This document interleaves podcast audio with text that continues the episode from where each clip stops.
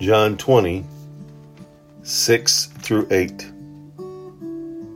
Then Peter, who was behind him, arrived and went into the tomb.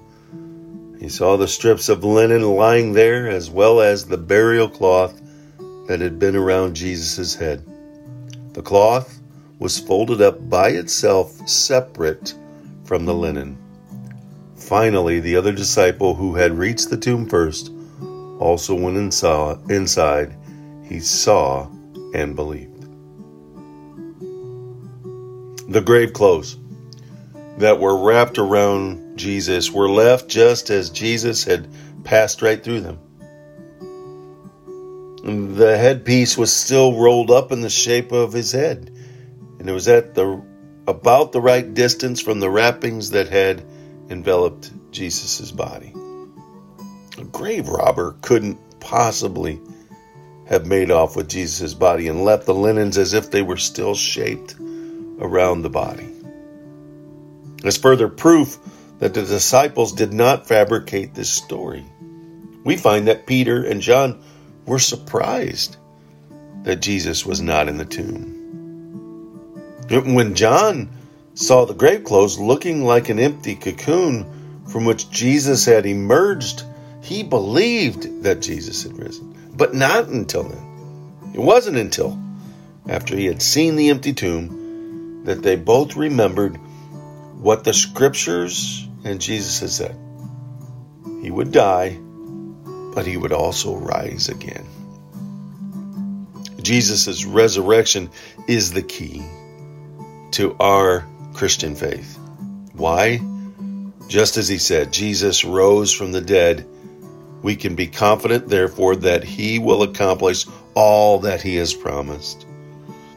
Jesus' bodily resurrection shows us that the living Christ, not a false prophet or an impostor, is ruler of God's eternal kingdom. We can be certain of our own resurrection because Jesus was resurrected. Death is not the end. There is a future eternal life with God. That that divine power that brought Jesus back to life is now available to us to bring our spiritually dead selves back to life, to live in this new life, the eternal life that began the moment we said yes to Jesus.